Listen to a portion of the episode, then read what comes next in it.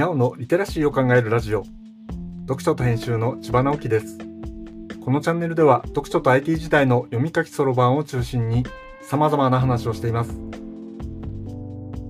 今回のタイトルは豊平川の東側。地図も読み物だからの5回目です。前回は札幌という名前の始まりとなった札幌村の話をしました。今回は札幌の町を流れる川の代表である豊平川の東側の地図を見ていきたいと思います。というか、まずは豊平川の位置づけを話さないといけないですね。札幌の母なる川というと豊平川ということになります。豊平川の源流は支笏湖のすぐ北西あたりにある小ザ山と触岳の間にあります。そこからおおむね北東方向に流れ、札幌中心部の南西をかすって江別市で石狩川に注いでいます。札幌の町がある場所は、豊平川が石狩平野に出たところにできた扇状地で、この扇状地の様子をアイヌの人たちが札幌別乾いた大きな川と呼んでいたことが札幌の地名の語源となったわけですね。明治初頭に計画された札幌中心部は豊平川の西側の地域でした。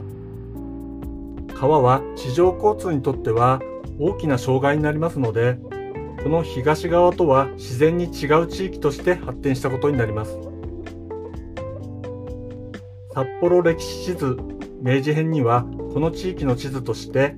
白石村、平岸村のものが載っています。明治4年の白石村土地割図というものがあります。これは地図というか、多分今の国道12号線を中心に、その両側に土地を割り当てた人の名前を並べた、仙台白石藩の人の手によるものなのですが、東の端のあたりに神武天皇社という記述があって、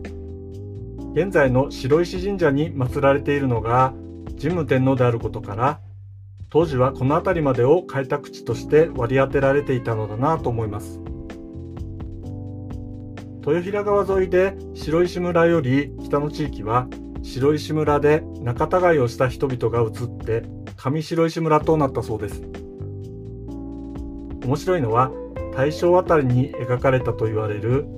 両白石村縮図というものでごく個人的に描かれた一図ではあるのですがそこには江別の手前現在の厚別区までが描かれておりなんとなく現状に至るイメージがつかめるものになっているんです。現在の大谷地は12号線が南西向きから東向きになるあたりのことを指していますが、この図では現在の北郷とか川下のあたりを一括して大谷地と書いており、谷地とは湿地のことを言うので、そのまま大きな湿地として大谷地と呼んでいたことが伺えます。豊平川の東側のもう一つの地域は、白石村の南側にある豊平村、平岸村です地。図らしいものはあまり残っていないようですが明治45年の豊平白石上白石平岸四ヶ村連合用水路設計平面図というものが残っています。南北が逆で最初はピンとこなかったんですが用水路設計と合わせて道路が描かれているようで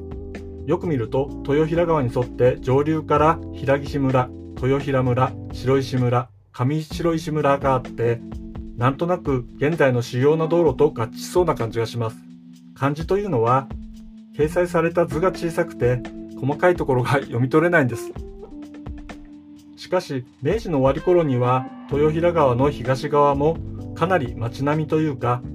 農村が整ってきたと想像できます。今はこれらの地域はびっしり市街化していますが、当時は各村の中心部以外は畑か田んぼだったのではないかと思います。徐々に今の札幌の姿につながっていくのが面白いですね。次回は札幌中心部の西側の地域の地図を見ていこうと思います。読書と編集では IT を特別なものではなく常識的なリテラシーとして広める活動をしています。IT リテラシーの基礎を学べるオンライン講座をやっています。詳しい内容については概要欄のリンクからまたは読書と編集と検索して猫がトップページに出てくるホームページをご覧ください。この配信の書き起こしをノートで連載しています。概要欄にリンクがありますので、フォローいただけると嬉しいです。今日もワクワクする日でありますように。千葉直樹でした。ではまた。